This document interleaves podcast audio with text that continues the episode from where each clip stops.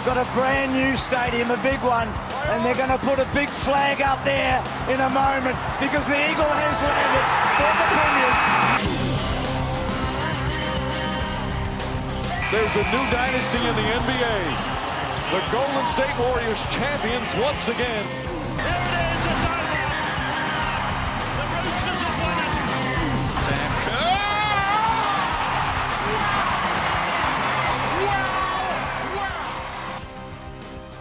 Hello and welcome to season three of the Sports Desk. I'm April Austin. I've got Kendra Jewell and Tom Lusk joining me. How are you guys today?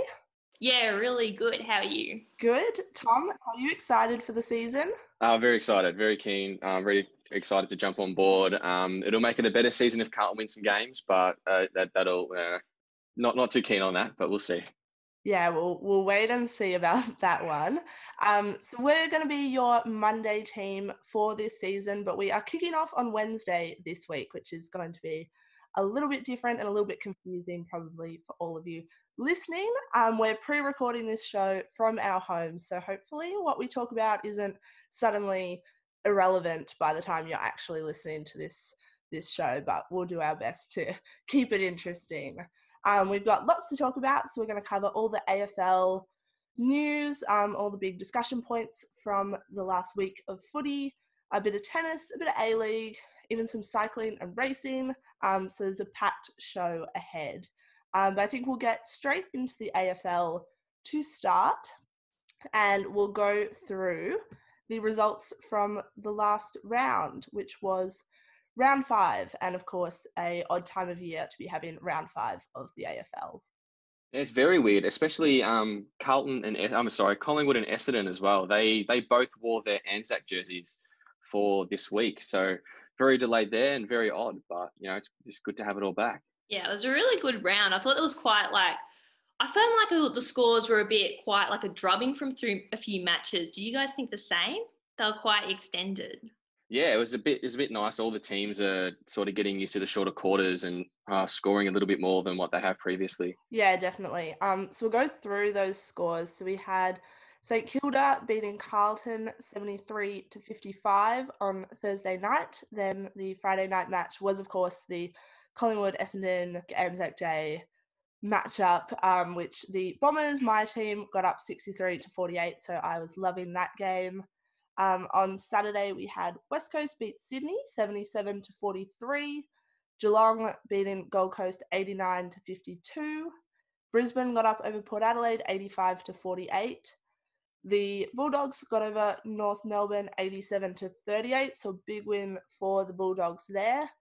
Um, then on Sunday we had Fremantle win 54 to 34 over Adelaide. And Richmond got up over Melbourne 79 to 52. And GWS um, 83 to 49 win over Hawthorn. Yeah, it's a packed week. And I just want to point out I don't know if um, many people know this, but the Adelaide Fremantle game was actually shown uh, prime time in the States, which is kind of an odd matchup to show, you know, the bottom two sides over in America. So I'm not sure that was the best best game of footy for the Americans to watch, but, you know, nonetheless, it's pretty cool seeing our game being played overseas over there. I've definitely noticed, um, like on t- seeing things on Twitter and stuff, uh, a lot more Americans getting into AFL while all their sports were cancelled, and it was sort of one of the only things that they could actually watch. Um, yeah, so on the weekend, um, unfortunately, um, the Gold Coast uh, soon-to-be superstar Matt Rowell dislocated his shoulder in a very uh, Gary Ablett-esque way. So that's really, um, it's not disappointing. It's just unfortunate for the Gold Coast. Um, and I guess we're lucky that we're in sort of a, um, a shortened season, and a you know season doesn't really mean that much. So at least he has time to recover. Um, but yeah, it's probably the biggest talking point this week is um, unfortunately Matt Rowell. Yeah, well, because um tipped as getting up as a Brownlow favourite, which I think would be pretty unheard of for a first year player. Yeah, it was interesting because also it was said that Gary Ablett went up to Matt Rowell after the match to actually offer him kind of like mentoring and support with his injury. So I think that was really cool to see, like an older player from the opposite team actually going up to him and helping him. Yeah, I know a lot of people don't uh, usually like Gary Ablett in his older age at the moment, but it's you know it just shows his character and it's it's just really good for the game and really nice for someone like him to go up and give some advice to Matt Rowell. Do you think in that Geelong Gold Coast game, do you think if Rowell hadn't gotten injured, it would have been a closer game? Maybe, because there was a shocking start for the Suns, but they came back and ended up getting in front in the second quarter. So um, even without Rowell, they did come back and get the lead. But I think Geelong were just too good in the end and just showed their class. SYN, where young people run the show. Soft memories of youthful days.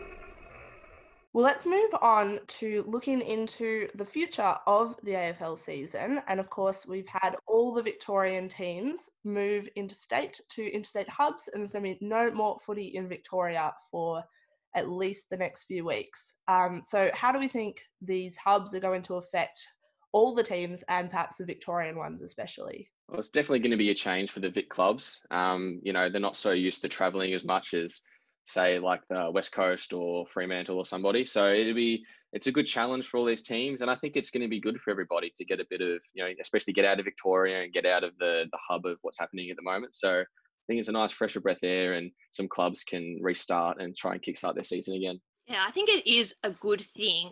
But I do see how it would be hard for some players, especially the players who decided to stay back in Melbourne, as they do have families and it, that can be very difficult. And there is a bit of criticism over players who decide to prioritise family over football. But I think overall it's a good thing to, in order for the season to continue, because we don't want it to end when it restarted. Yeah, we've already seen players like Bachar Houli pull out for the next uh, five weeks, I think it was, while Richmond are in their Queensland hub. So again, like you do understand where they're coming from, and you know it is obviously hard to leave your families if you do have you know children along coming along the way, and um, it just sucks that that has to be an option. One of the things that I thought as well is obviously um, where a lot of the hubs are is like Queensland and places which have really nice weather and a lot warmer than Melbourne at the moment. Um, and whether that's going to affect some of the teams because potentially they won't have as many cold or wet weather games. And that might affect some teams for the better, some teams for the worse, possibly. Yeah, I think Carlton and St Kilda are going to be in Noosa, so that's like a very nice area to be situated. So I don't know how they're going to keep those players from going out to um, to do some recreational activities. I know go water skiing or something. It's just going to be yeah, it's just a great area to be in a hub yeah, you just hope that if they are deciding to do those recreational, they're not injuring themselves in these hubs, so they're sticking to their like routines that they would in Victoria. Yeah, and I guess you've seen from um, what's happened to Steele Sidebottom and that, you know, players do go out. And I think the AFL came out and said they were going to be really strict. If a player does break the protocols, they're going to be really strict um, consequences for it. So hopefully the players are, are safe and don't go anywhere. Well, I know they're still, they're allowed to go out to cafes and get coffee and do the odd little thing that um, to give them, I guess, a sense of normality while they're away. So at least those little things should help a little bit um, with like mental health and just sort of dealing with being away from home for so long. Yeah, and I guess that's what the you know some of these other teams have been doing at the moment as well. Like you look at West Coast, they haven't been in WA for you know the first four weeks of the restart of the season. So you know, there are swings and roundabouts. So hopefully all the players understand that and they can get back on track on FM, on DAB Plus, and streaming online at syn.org.au. This is SYN, where young people run the show. Now we'll move on to Adelaide training camp. An explosive article was released on the weekend detailing the things that the training camp involved. Guys, what are your thoughts on it?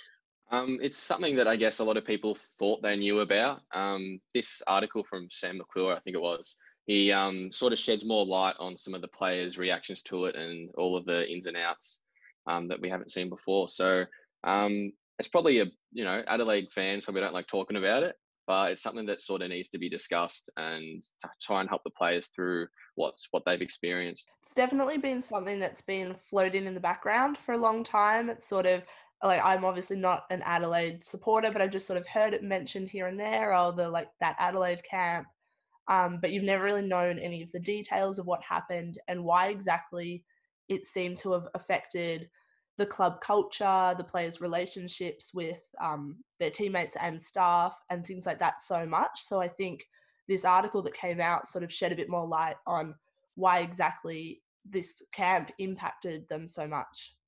Yeah. See, I just wonder is it because is it coming out now because in 2020 Adelaide has been winless throughout the season and they're releasing this now. I just want to know why it hasn't been released like back in like 2019 or in 2018 when it did go ahead if it did have like such a huge impact? Well yeah that's i guess you got to ask the age on that when they released the article. So you know it just it depends on if they were waiting on another couple of interviews or if they had everything and just didn't want to do it. Um, you know maybe because the start of the season got pushed back they were going to release it before and now but it's just yeah not the best timing for the adelaide football club. And i guess well now they've had so they've had at least eight of their players from that team that went to the camp leave. Um, they've had num- a number of coaches and staff leave as well. Um, so perhaps slowly, as more and more people have been leaving the club, that's and and as their results haven't improved, that's led to more players wanting to speak out about what actually happened and let people know what the issues are. And so hopefully they can make some way towards healing the wounds from it. Yeah, um, and just one thing that really got me on the um, that came out from all of this, um, you know, everything going on with the Black Lives Matter movement and everything that's happening there. Um, apparently, um, the first night at camp, the um, the players were given a talking stick, but it was like an ancient Indigenous artifact that was used. And apparently, a lot of the Indigenous players for the Adelaide team really didn't like that and brought that up to the to uh, Collective Mind who were running it, and apparently they were told that um, all the Indigenous players don't have to take part and can go home. So uh, they they really didn't enjoy that part of camp, and I, I feel like that was very I don't know just the wrong way to go about things for Collective Mind and the Adelaide Football Club there. Yeah, definitely. Some of the stuff that they were doing, I think also they were players were tied to trees, and players were all, the players watching had to hurl abuse at them. I think that creates a very sort of toxic culture amongst the team. I think everyone especially needs to be building each other up. I know players respond differently to different things. Like some players will respond well to maybe a bit of negative criticism, but I definitely think they took that way too far. And also there was mention of like child trauma being brought up, so I definitely think that that was taken way too far at the camp. There was mention of um like the abuse that was hurled at the players. Apparently, was information that these players hadn't even told their families and partners about that was really secretive. So that sort of stuff really hurts relationships as well. Yes, definitely. I think, um, yeah, definitely they needed to reevaluate what they were doing. Also, the fact that, it, that the collective mind camp was very sort of like army focused. I don't know why they were making it so almost warlike. Like I get football is a battle, but I think that is just taken to another extreme. I agree. And it said in the article as well that the people who run that collective mind place aren't registered psychologists and don't actually have training in psychology or mental health or things like that, which is sort of the aim of the camp. Um, and I think in today's day and age, um, we're slowly realizing how important mental health is for players and steering away from that perhaps older style of coaching, which would have been doing things like this and being really hard on players and doing warlike activities um, and realizing that players actually needed need to be treated with compassion and that their mental health is just as important as for everybody else. Well, yeah, Amon Woulfe, who was um, the founder of Collective Mind, I believe, who was running the camp. He has a degree in business. He does not even a psychologist, so I don't know why they thought that was a good idea. I just, I, it'd be interesting to like. I don't think anyone in that Adelaide hierarchy is going to explain anything about what's happened. So it's just uh, I don't know, just mind-boggling what like what the process was there. I think one other thing that was particularly interesting about it, well, they talked about how the players were split into I think three groups, and the younger players and newer players didn't have as bad a time at the camp. Um, but also just even from um, the sort of group of elite players who did do the really um, challenging activities that have sort of really affected a lot of people um, is that some of the players still come out and say that the camp wasn't that bad and that it didn't affect them that much. So just the degree to which some players were really affected by it and some weren't is also an interesting point. Yeah, I think it, it comes down to the individual. I, guess how they respond to different things. Like I guess um the level of what was brought up at camp um everyone has different stories and the different stories used against different players would affect them in different ways. So I think everyone there's not a one size fits all and they needed to maybe think that through a little bit more and maybe like have a camp that sort of could attend to the individuals rather than just get the team and just really like try and toughen them up mentally, but it wasn't working. Yeah, and you have players like someone like Rory Sloane, who's now the captain. He came out of it saying he's a he's a better father, he's a better a better son, better husband out of this. And then you have players like Bryce Gibbs, who's come out of it saying that it's not nearly what as bad as what's happened at the previous Carlton camps. So that's that just you know very interesting. As a Carlton supporter myself, I'm really intrigued as to what these camps were as well that we that we've had and you know questions like did he say this just to like you know keep his um um his spot in the team or is he saying this because it's really true so uh, it's very very confusing there definitely will be interesting to see if any more comes out about this and how it affects um clubs preseason training and things like that into the future um, but i think that wraps up our afl chat for this episode um, so we'll move on to a bit of the other sports we wanted to talk about. And I think first up, we'll go into tennis and discuss the US Open and whether it's actually going to happen. Turn up your radio. This is SYN. Yeah, well, so I guess all the uh, the major tennis tournaments at the moment have been po- postponed or cancelled. The Oz Open uh, cancelled, oh, sorry, went went ahead, and then you had Wimbledon that's been cancelled, but the US Open and Roland Garros have been postponed. Now, somewhere like New York, who's had one of the, the, the most cases of COVID 19 of any city in the world, do they really think they are going to go ahead with a major tournament, like an international tournament as well? I just don't think it's very safe for any of these players. Yeah, I agree. I think that they need to, yeah, think about the dates that they're bringing the US Open, especially because they've had tennis players like Djokovic who have actually tested positive. And so, yeah, the virus isn't discriminating anyone. And America at the moment definitely isn't in the place to be hosting a major sporting competition. I think they seem pretty confident, though. The way they talk about it going ahead um, seems to be pretty like confident, like, no, no worries, like, it's definitely going ahead. Um, I think they've got it scheduled for September at the moment. Yeah, the end of August to mid September. Which really isn't that far away considering the state of how things are and how long already things have been pretty bad. Um, I guess what sort of interests me is regardless of whether it goes ahead or not, whether the players will actually choose to play. Uh, there's um, a couple of Aussies like Alexei Popyrin has come out saying he really doesn't want to go to the US Open. And then you have other players, and things like Kokkinakis as well, coming out saying they sort of forced to go because that's their only form of income now for the year. So it's just uh, it just sucks for some of these players. Yeah, it's definitely hard if they have to choose between their career and their safety. I think um, I'd like to know what Nick Kyrgios decides, to be honest. But um, yeah, no, it will be interesting to see which tennis players do end up going.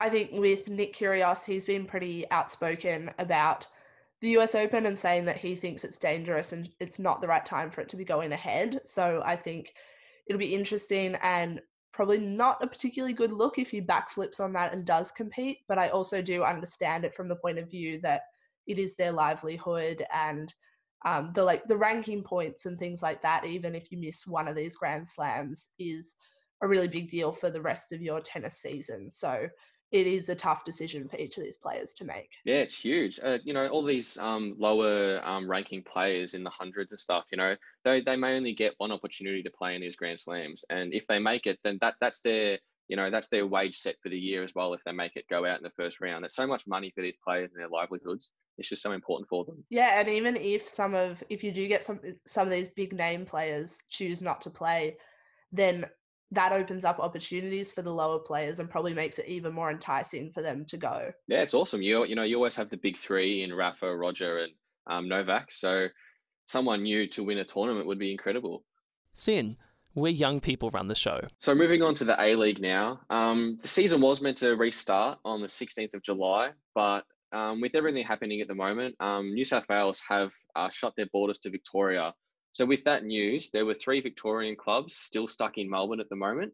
Um, it was Melbourne Victory, Melbourne City, and Western United. Um, so when that news hit, they were all told to meet at AAMI Park, um, where buses would meet them and take them to the airport.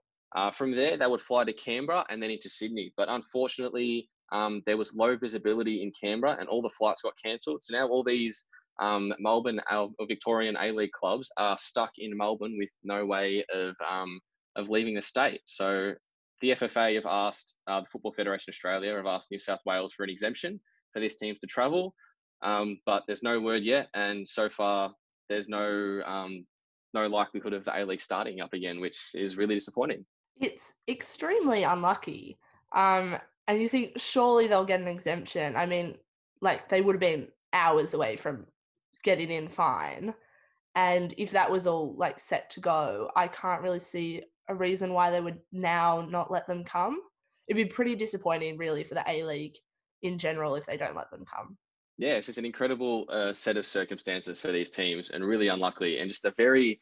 If anyone watches the A League, it's a very A League thing to happen. Just, just, just incredibly unlucky and just really unfortunate.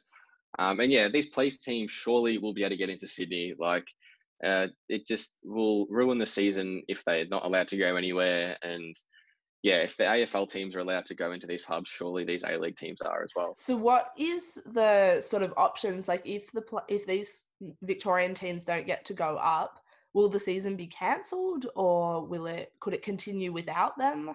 Well, there's no news yet. The um the FFA, the Football Federation Australia, they're still waiting on the New South Wales approval. And if they don't get that, they're going to move on from there. So at the moment, the season's still set to start on the 16th.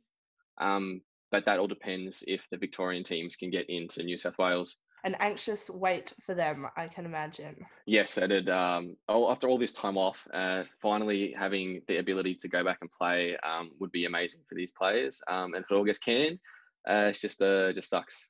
All right, so we'll wait to hear for more news on the resumption of the A League season. Um, now we'll move on to talk about yet another sport that's been postponed, which is the Tour de France, which was meant to be on at the moment, um, usually takes place over July um, and is really is one of my favorite things to watch. Um, I know a lot of people probably find cycling a bit boring, but just looking at the scenery through France and things like that, even if you don't particularly enjoy the bike riding, um, I, I'm really disappointed that the Tour de France isn't on at the moment, and hopefully it does get to go ahead. I think they're they're planning to push it back till September, so hopefully it will be able to take place.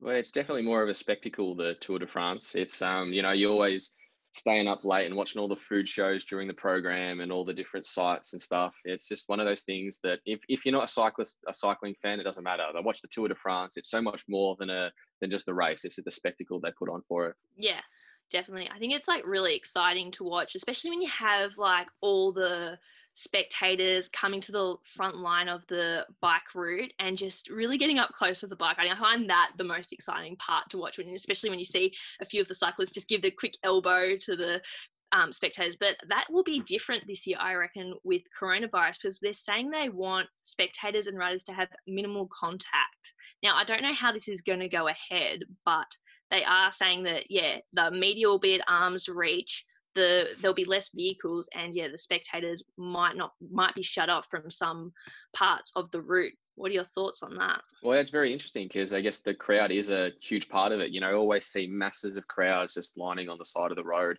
even in the most rural area all these locals coming out and just standing there watching everyone go by. So that's it's hard to um to track that and hard to to monitor that and stop people from doing it. So it's just it's something very um, something to watch out for definitely it's difficult as well to sort of have an alternative crowd set up for um, a cycling road race like the Tour de France. You can't suddenly, you know, set up stands um, and it won't be the same experience because obviously the cyclists are riding. It's not laps of something where you sit in a, set, a stand and you get to watch the whole race. You you just see them fly past at one point.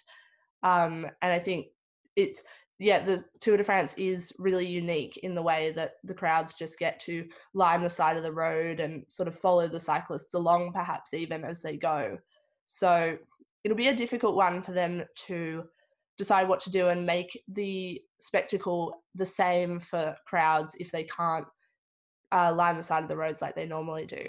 Yeah, I'm also worried about just the fact that if they they are going to postpone it they did say but also with the broadcasting if we're not having the um, post race interviews and also if there's going to be less cars how are they going to be able to yeah create a broadcast and showcase it to people who can't obviously go to the lines can't travel to france and are watching it from home? Well yeah also just on the broadcast as well because the tour is more about the scenery and all the shows beforehand, all the food, like the food um, stuff. Like, how are they going to film all that? Uh, you know, are the restaurants going to be open and open to doing all the filming and stuff, or are the shows just going to be canned and it's just going to be the race? suppose there's a good chance that it will just be the race. And I guess um, from the cyclists' perspective, they probably just want to do the race um, to compete, and all that other stuff is for the fans and the people watching um, from home, particularly.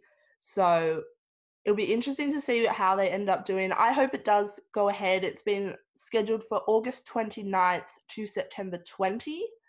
Um, so hopefully it can go ahead on those dates in whatever state it is in. Um, and hopefully they don't lose any fans, which I doubt they will because I think people need to be pretty understanding with sports this year. And yeah, if anything, it'll just come back bigger next year as well. SYN, where young people run the show. Soft memories of youthful days. So moving on now to a bit of horse racing instead of bike racing. Um, we've had horse racing has been one of the sports which has really been pretty unaffected by coronavirus, which um, for me as a horse racing fan has been great, um, and but probably has been surprising to a lot of people, um, particularly given the scope of the industry and um, you know horse racing goes on in so many different locations and things like that, and it's actually been pretty surprising how well they've handled it. I think they haven't really had any um, issues of people catching the virus or things like that. So they've managed it pretty well. Um, but now we've got the suburb of Flemington going into lockdown, which is, of course, where Flemington Racecourse is. Um, I believe at this stage the races are going to continue. Um, so I want to talk to you guys about what your thoughts on this are. Um, but I think one of the main things about why this is happening is that when you think about like horse racing or any sort of um, work or industry that involves animals, you can't really just shut it down and say that people can't go anymore because someone has to go and take care of the animals. And I think in this case, that's probably a big factor that even if they stop the racing, people still have to go to the stables to take care of the horses. And like there are horses that live at Flemington Racecourse. People are going to have to um, always go to the racetrack to take care of the animals. Uh, it's good for the sport and it's good for the fans that it's still going ahead. Um, it's just if you know if if all if everyone's being safe and there's no cases, everyone's taking precautions, then I think it's it's very fine for all for everything to keep going. Um, you know, you want to keep the industry going. If it stops, then you're losing out on jobs and and money. And again, like all these horses, um, you need you need people to look after them. So it's great that they're still going ahead and everyone's doing what they can to keep the industry alive. Yeah, I think it's really good that they're keeping it going, especially with horses that are there. They're going to have to keep training the horses because horses, like any athlete, need to make sure that they're in a routine training. But obviously, they don't can't think like a human. So definitely need people in there making sure that they're being looked after and ready to race, so that they don't come back and get injuries or even worse. Yeah, absolutely. Um, I think keeping the horses fit is important, even just um, in terms of just keeping the horses generally healthy and happy. Um, you can't just you don't just want to leave them in a stable and barely see them. So I think that's one of the things. And also the horse racing industry is one of um, the biggest employers in um, the state. Like there's so many jobs that are related to racing. So I think that's one reason why the government kind of has pushed quite hard to keep it going and to make ways for it to continue. Um, and so I think that's really good for all the people who are involved in it because we don't need any more people losing their jobs. Yeah, and then you know, keeping with Flemington, uh, you got the Melbourne Cup um, coming up soon as well. But everything happening in Victoria still, um, you know, all these um, different um, suburbs in lockdown for another four weeks. Um, you know, if the cases don't go down again, is the Melbourne Cup even going to go ahead? Like they're hoping to get sixty thousand people for the Cup, but that doesn't seem like it's going to happen at the moment. Yeah, yeah, that could be um, interesting to watch. It's like the AFL. I think one person said that the AFL grand final shouldn't be in Victoria. If that's going to be the same with the Melbourne Cup, is Victoria going to lose its sporting nation like rep to other states? I'll be very disappointed if that happens. I think growing up in Victoria, um, I've really taken for granted all the big sporting events that we have. Um, and so to lose them would be pretty hard and pretty hard on top of an already tough year. Um, I don't think us Victorians really need that to stack on top of everything. Nah, it'd be a shame. Obviously, it'd be a shame to lose the grand final, but with everything happening, you know, it'd um it'd make sense. And again, you know, you, you take it for granted about what like how much we have here in Victoria, and you know, growing up here, it's just incredible the amount that we have. So to start losing that would just would just suck a lot.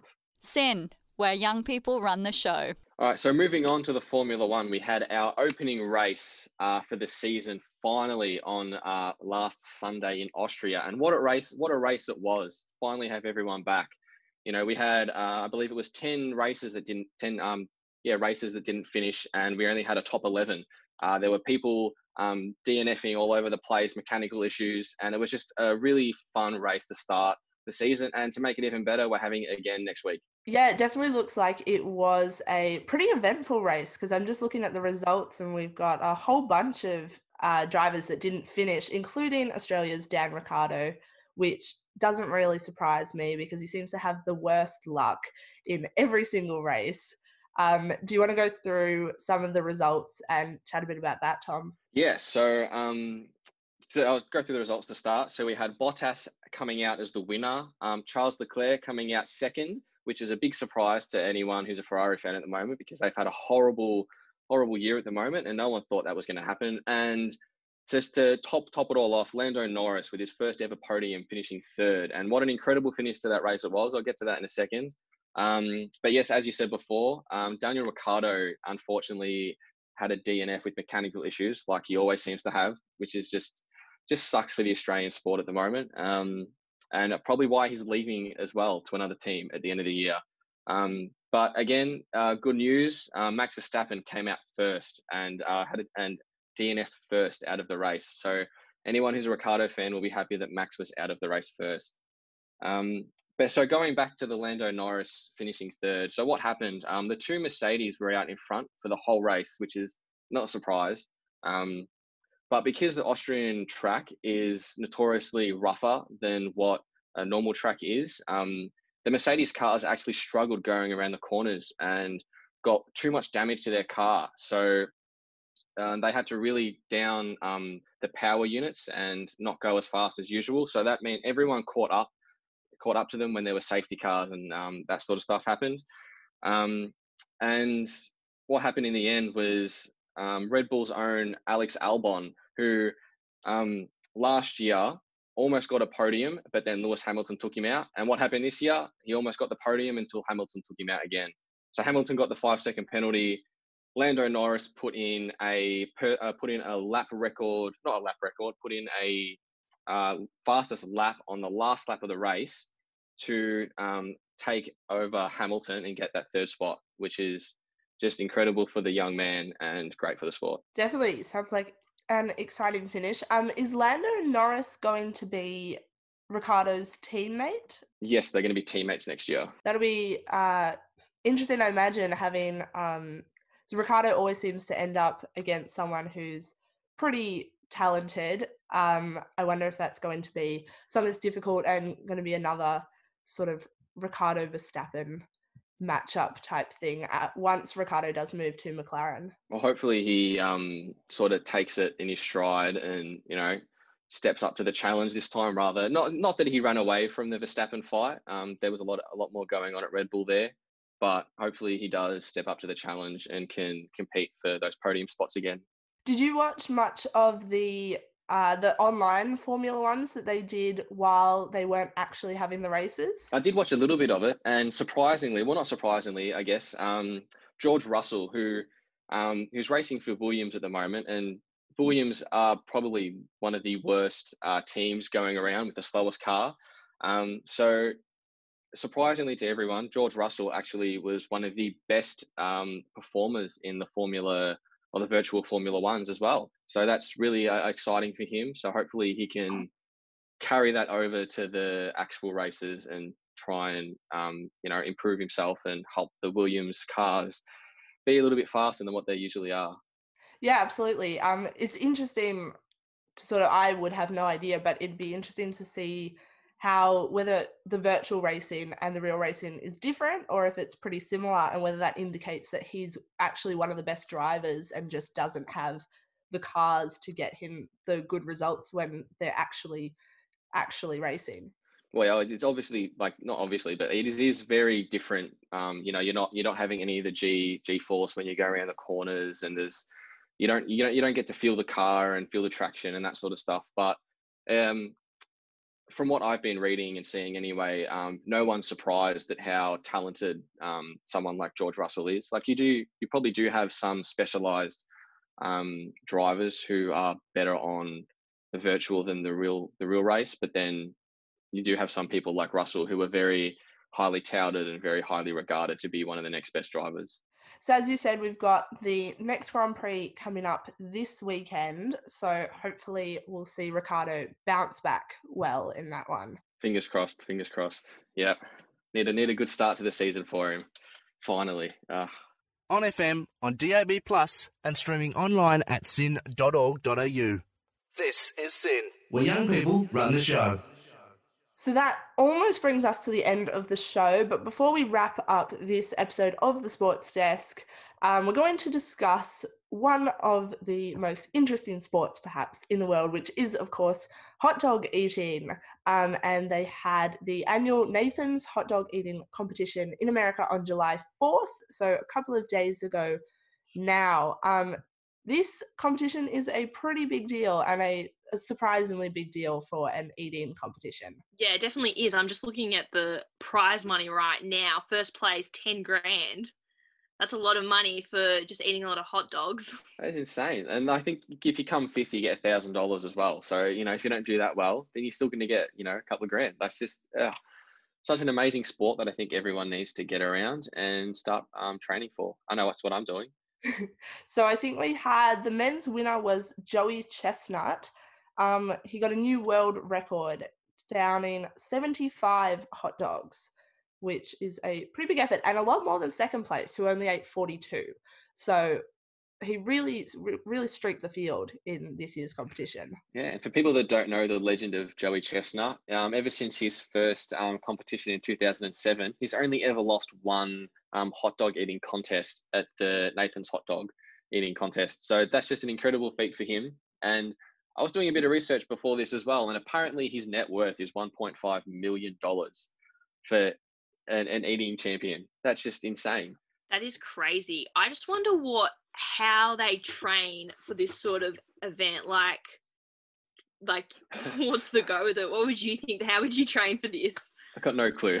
it's just like, how do you start? Like, where do you start? Do you just like eat hot dogs normally? I just, I can do that. I can eat hot dogs normally. I don't know how I'm going to eat 72 though. That's insane. Yeah, I have no idea. I'm looking at the women's winner as well was Miki Sudo. She had 48.5 hot dogs in 10 minutes. Um, and it's her seventh title in the competition. Um, and they've got a photo of her as well. And I mean, perhaps probably the stereotypical image of a eating competition winner would be some overweight person, but she looks really fit. She could be any other athlete. So I'm not sure what her training routine is. But um, anyway, it's obviously going well for her with seven titles, and I imagine she's also making a fair bit of money from it. Yeah, dead. Ten grand for winning a hot dog eating contest. I just it blows my mind. I can't fathom that. That's incredible. Americans. Oh. That'd almost be more than some tennis tournaments with like the lower matches. They're getting more money than yeah the tennis players who are going you know like three hours straight sets. Yeah, you lose first round of like a low tier tennis tournament and you're not getting anywhere near that. Yep, I reckon hot dog eating is the way to go. Well, that brings us to the end of today's show. Um, I've been one of your hosts, April. We've had Kendra and Tom as well. As we said at the start, we'll be your Monday team for this season. So listen out for us on Mondays, even though we're on on Wednesday this week. Guys, how have you found the first episode? It's been really fun. Uh, I'm looking forward to the rest of the season, and I can't wait. Yeah, it's been really good. I'm really excited to yeah get into the season and talk about a lot more sports. But yeah, been really fun for the first one. All right. Well, until next week, that's us signing off. You've been listening to the Sports Desk on SYN.